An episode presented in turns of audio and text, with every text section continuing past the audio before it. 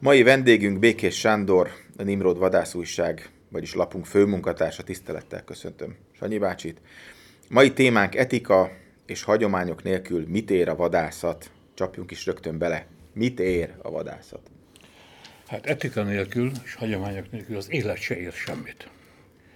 Ugye az erkölcsnek az a lényege, hogy meghatározza a viszonyunkat Istenhez, természethez, világhoz, családunkhoz. Ez egy kapcsolat, és ugye a kapcsolatok nem normálisak, akkor nem sokat él az élet. A hagyomány pedig egy örökség. Hagyaték is, azt mondhatnám, hogy elődeinktől örököltük, megtestesül ez az örökség, amit nemzedékről nemzedékre továbbadunk és továbbadnak, tárgyakban, eszmékben, dalokban, ételekben, mindenben. Hogy a hagyomány micsoda, én sokat gondolkodtam rajta, és ez ért egy elemi erejű élmény. Mongóliában voltam, Jurtában.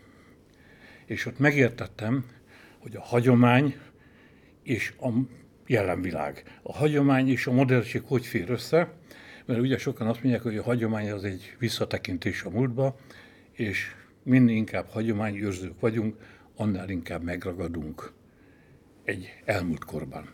Na most a jurta úgy testesítette meg nekem a hagyományt és a modernságot, hogy a jurta anyaga, technológiája, váza, az a lehető leghagyományosabb, mert több mint ezer éve ugyanúgy, azzal a technikával, azzal a módszerrel, ugyanazokból az anyagokból építik föl.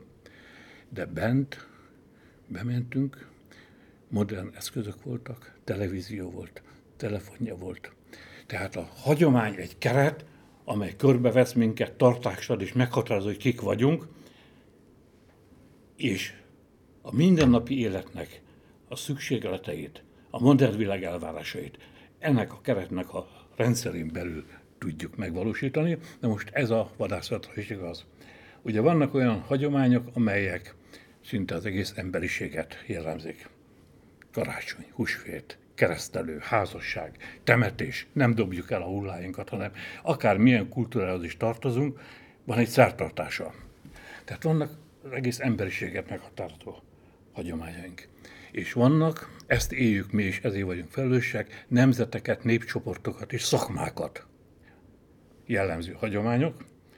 Ugye a mi hagyományunk, a vadász hagyomány egy szakma hagyománya, amelynek az alapja az erkölcs az előbb említett a viszonyrendszer, hogy hogyan viszonyulunk a természethez, hogyan viszonyulunk a vadhoz, hogyan viszonyulunk egymáshoz.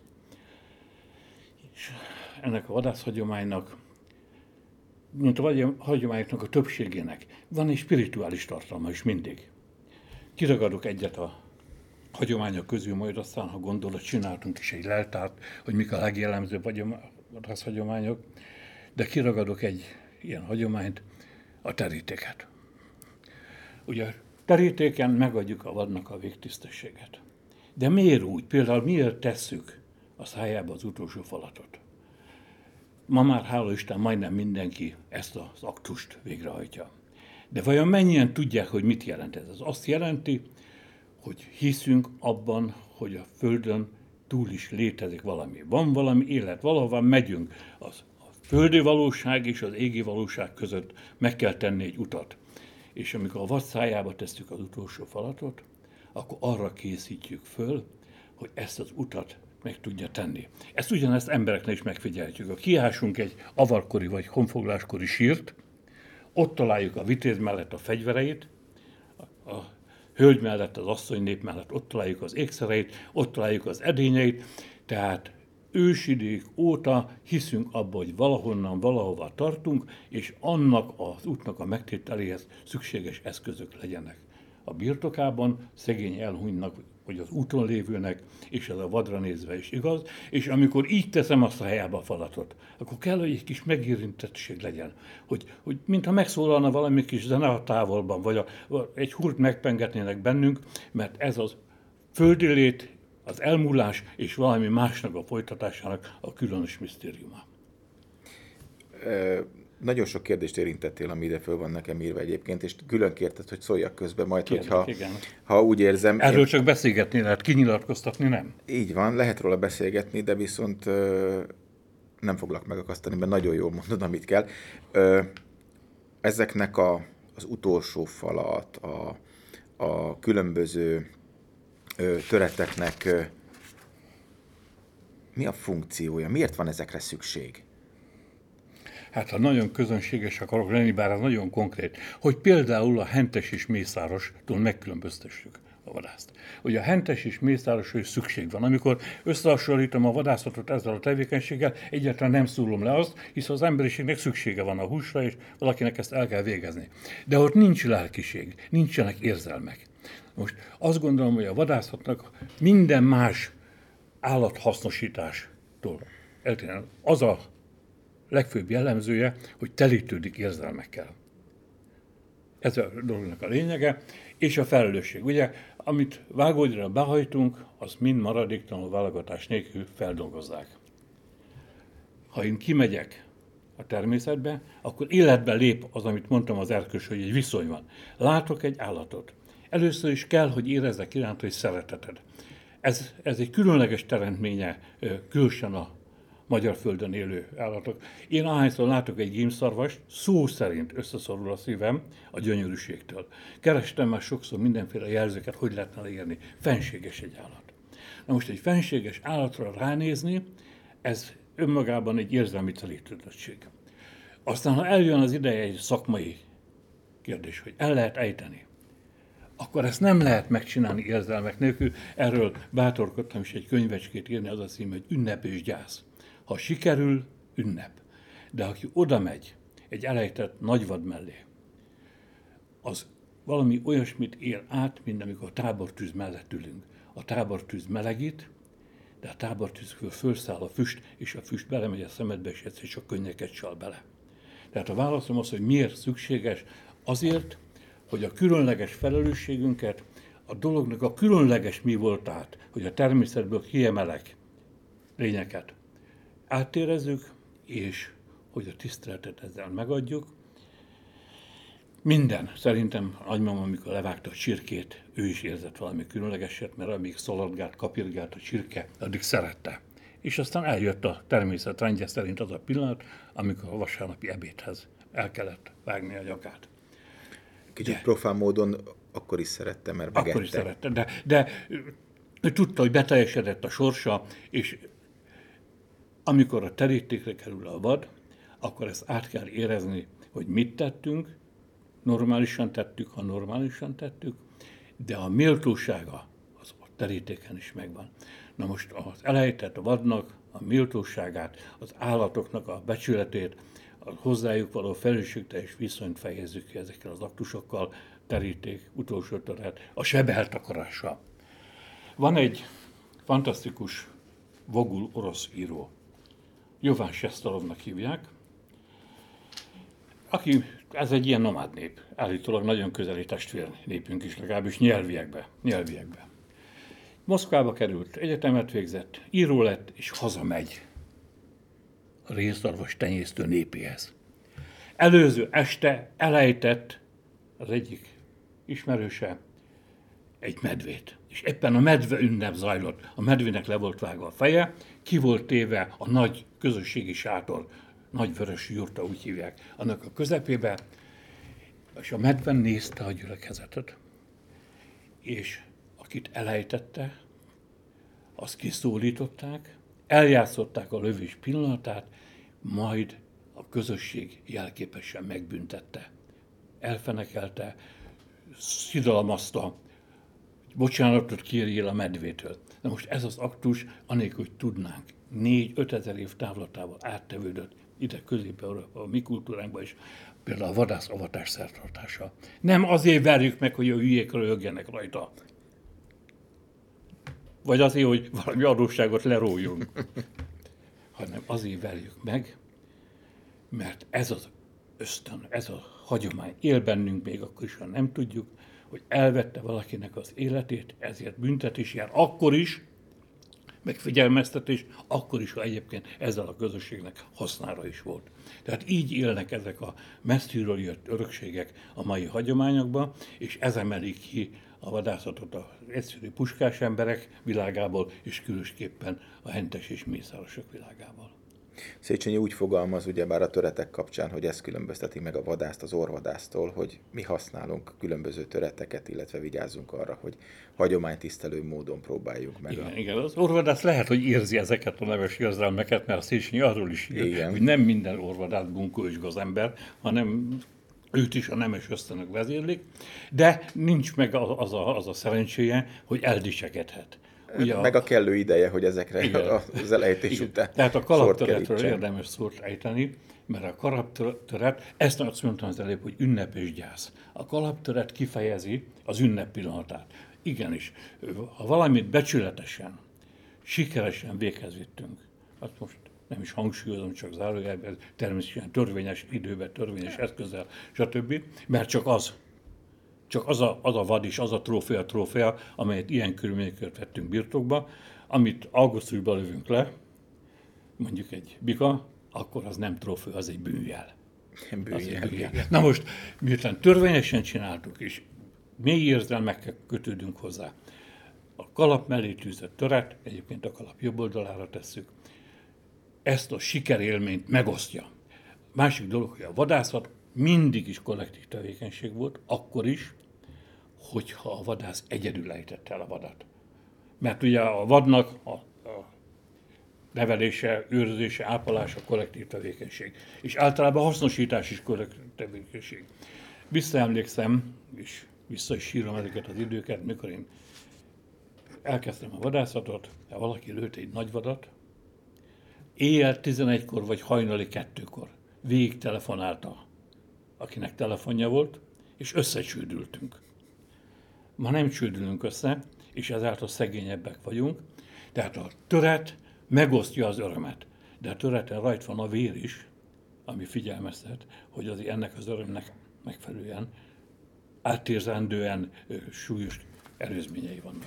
Említetted, hogy ugye a jobb oldalra kerül a kalaptöret miért nem a balra, ne is válaszolj még rá, illetve ugye ez egy megosztó kérdés, mert az összes többit nagyjából azért tudjuk.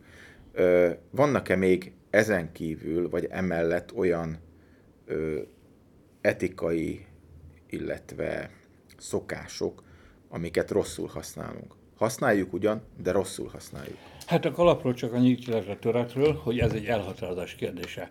Az a legfontosabb, hogy volt is, és hála Isten van is töret, és az emberek többsége, ha nem is tudja, mit jelent, azért ezt alkalmazza. De mivel össze-vissza alkalmazták, ezért a Vadászkamara etikai bizottsága hozott egy határozatot, tehát ez eldöntés kérdése volt, az olyan, mint a jobbra hagy, vagy a balra előz. Ezt is el kellett határozni. Elhatároztuk, hogy a sikertöret, a vad elejtését ünneplő töret a kalap jobb oldalára kerül, mert a gyásztöret a balra, a szív oldalára és azt gondolom, hogy ez is egy fontos dolog, hogy tudjuk, hogy a vadászat akkor is közösség, ha veszekedésekkel és feszültségekkel terhes, és egy elhunyt vadászt majdnem mindenütt a közösség is meggyászolja, a vadászok közössége is meggyászolja, és akkor ennek megvan a maga protokollja, hogy hogyan kell a búcsúztatóknak jelen lenni, a töret az egyik dolog, nyilván a töretnek akkor örökzöldnek kell lenni, és a kalap bal oldalán viseljük mindaddig, még a sír mellett el nem haladva levesszük és rádobjuk a sírra. Ez is azt az ember az örökzölddel, hogy valami véget ért, de biztosan valami folytatódik. Ez hittől, vallástól, kultúrától, műveltségtől, mindentől függ, hogy ki mibe hisz. De aki semmiben nem hisz, az nagyon szegény ember. Na most másik ilyen tévedés. Ez az előbb említett elejtett vad fölötti vadászavatás. Hogy ez nem szabad, hogy közönséges kosmai jellegé, brutális, közönséges köszöntőkkel és erős ütük, ütésekkel valósuljon meg.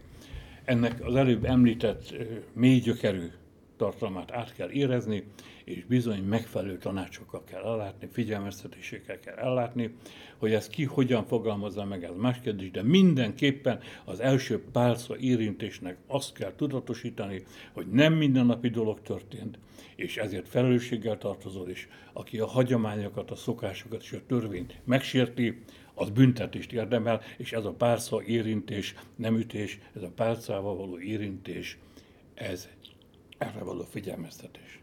Na most a legbrutálisabb, a legszentebb hagyományaink egyike Hubertus Mise. A legbrutálisabb, amelyet sajnos majdnem minden Hubertus Mise alkalmával megélek, hogy van néhány muki, az, hogy valaki nem katolikus, vagy nem hisz a katolikus tézisekbe, ez elfogadható. Ez öldöga. De aki elment a Hubertus Misére, beszélgetni, kimenni, bejönni, össze-vissza járkálni, ez olyan brutális, annyira közönséges és olyan bűnös, hogy, hogy ezt szerintem minden közgyűlésen ezt meg kéne beszélni minden ö, ö, vadász közösségbe, hogy vagy eljössz, vagy nem jössz el, de eljössz, akkor azt át kell érezni. Egyébként nem ö, kimondottan mélyvallási üzenete van a Hubertus Misének. A Hubertus Misének a legáltalánosabb üzenete a természetért érzett felelősség és a vad tisztelete. Hisz ugye az egész Hubertus legenda ebből indul ki. És aztán rakodnak rá mindenféle más, konkrétan a katolikus egyház tézisei.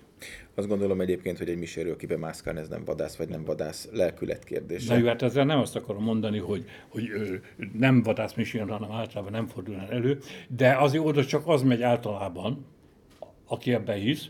Na most a vadász Hubertus Misékre azért betódulnak, azt hiszik, hogy ott is vizit kell. Nem kell vizit, mert aki minket ott vizitál, az akkor is látja, ha kint vagyunk, mert akkor is, ha bent vagyunk. Nagyon sok uh, írott és íratlan etikai szabályunk van, amihez azért többé-kevésbé tartjuk magunkat. Én azért sokszor örülök annak, hogy ha van töret, legalább megemlékeznek róla. Tehát próbálkoznak, próbálkoznak, nem mindig sikerül. Mik azok az alapvetőek, amiket viszont muszáj lenne és kötelező érvényen be kellene tartani?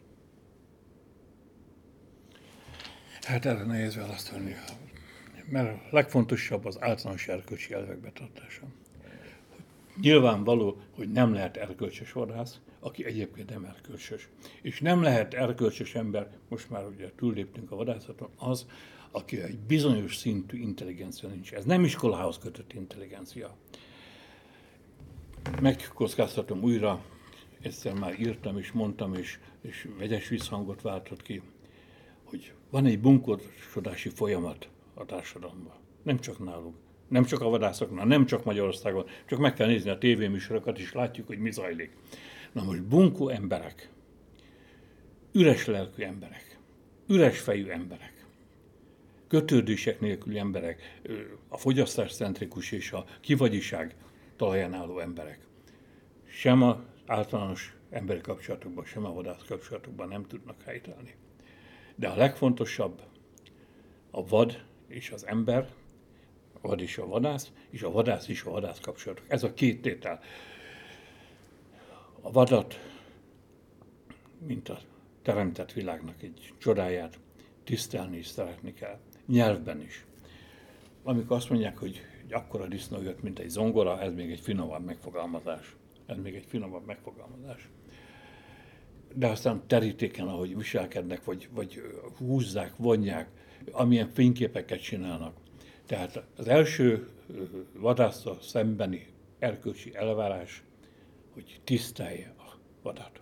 A második, hogy tisztelje a vadásztását úgy megélni ugye a vadászatnak, van egy népgazdasági, nemzetgazdasági haszna, állományszabályozás, a különböző gazdálkodási formák harmóniájának a megteremtése, hogy elviselje a paraszt is, az erdész is, meg a vadász is elviselje a parasztot. Szóval ez egy nagyon fontos feladat. Itt a paraszt most jó értelemben. Természetesen. Természetesen. Azért használom a parasztot, mert nekem jobban tetszik, mint a farmer.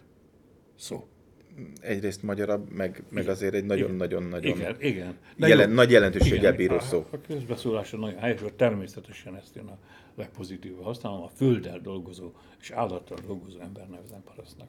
Ez egy nagyon fontos dolog. A másik küldetése a vadászatnak, hogy javítsa az életminőséget, okosítson bennünket, szépítse a lelkünket, a gondolkodásunkat, stb. Na most, ha vadász és vadász között nincs harmónia, hanem irigység, gonoszság, kapzsiság, akkor ez nem tud megvalósulni. És sokasodunk, hála jó Istennek, mint a vadászok létszáma növekszik, ez örvendetes, van érdeklődés a vadászat iránt, de egy biztos, és erre figyelnünk kell, ez a ilyen beszélgetéseknek is, a Nimrodnak a, a tevékenységének is, aki nagy figyelmet fordít a kultúrára, erkölcsre és a hagyományokra, az a küldetésünk, hogy arra döbbentsük rá az embereket, hogy bizonyos régebbi értékeket, ez is a hagyományaink között tartozik, hogy a vadász és vadász kapcsolata, embersége, barátsága az fennmaradjon, annak ellenére, hogy szaporodunk, sokasodunk, és a legkülönbözőbb irányból, műveltségi szintből, gazdasági szférából érkezett embereknek kell együtt lenni. Ez egy óriási erkölcsi kihívás, hogy a különbségek ellenére, mint vadászok harmóniát találjunk egymásba. Mert van milliómos és van koldus, és sorolhatnám tovább. Van városi és van falusi, van öreg és van fiatal. Én úgy gondolom, hogy most olyan, a, olyan az erkölcs, mint a motorban a motorolaj. Nem ő viszi előre a, az autót, igaz? Nem a motorolaj viszi. De az alkatrészeket, hogy ne törjenek el, hogy ne zizegjenek, ne zörögjenek, viselőpoljanak, az erkölcs teszi lehetővé az együttműködést. Egyszer azt olvastam valahol, hogy a, az igazi etika, meg a hagyomány akkor valósul meg valóban, amikor, amikor egyedül vadászunk. Nem tudom, ismerős ez a gondolat. Ismerős. E, ugyanakkor, ha egyedül vadászunk és betartjuk, megtartjuk azokat a hagyományokat, az saját lelkünk nyilvánul meg, illetve a saját lelkünk épülésére is szolgál. Viszont ha már megszólalunk és vadászatról beszélünk, akkor nem biztos, hogy ezek mindig, nem biztos, hogy mindig a megfelelő szavakat használjuk. A vadásznyelv ugye ez egy eléggé egyedülálló közlési forma. Rengeteg szavunk van, amit nem jól használunk. Nem megfelelően használunk, inkább úgy mondom, például a kilövést, meg egyéb ilyen, ilyen kis huncutságot, amik benne vannak már a köznyelvben, tehát ez, ez gyakorlatilag nem is lehet, hiszen a, az elejtett vadnak van már csak trófája, előtte például a gancsa van. Nagyon-nagyon sok ilyen ö, problémás kifejezés van Lehetne még a sort folytatni? Hát igen, de ez is összefügg az általános helyzetet. A vadászatnak az én reményeim és akaratom és munkálkodásom is erre irányul. Esélye van arra, hogy egy hajszála különb legyen az átlagnál. Sokkal jobb nem lehet. De a nyelvromlás, ez egy, egy általános dolog.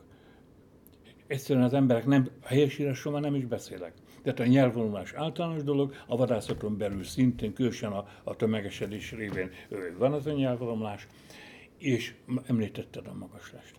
A magaslesen az emberek általában egyedül vannak. Csendben. Most az első, amit meg kellene tanulni az új vadászoknak, és egyáltalán az új embereknek, hogy a csend az nem bántó dolog, az, az egy felemelő dolog. A csend, ahogy tudjuk, Isten szava. A magaslesen aki nem beszélget önmagával, nem gondolja végig, hogy mit csinált és mit szeretne csinálni, és milyen viszonyok között él, és milyen viszonyokat teremtett, az hiába ült. A magaslat csendjébe ez olyan egy kicsit, mint egy gyóntatószék, hogy végig kéne gondolni. Na most, amikor azt látom, hogy fülébe van a kis mikrofon a magaslasen ülő vadásztársamnak, és zenét hallgat közben, vagy a telefon nyomkodja, akkor arra gondolok, hogy Úristen, mi lesz velünk vadászokkal? Mi lesz abból a sok-sok élményből, abból a sok ideából, amit a vadász irodalom által örököltünk, és amit mi idősebbek magunk is ápoltunk. Igen, a csendtől nem kell félni, a barátot szeretni kell, a csend Isten szava, a barát pedig társ, mert a vadász élménynek a megosztása az élménynek nem a megfosztása, hanem a megsokszorozása. Köszönöm szépen Békés Sándor kollégámnak, hogy megjelent itt és megosztotta velünk gondolatait.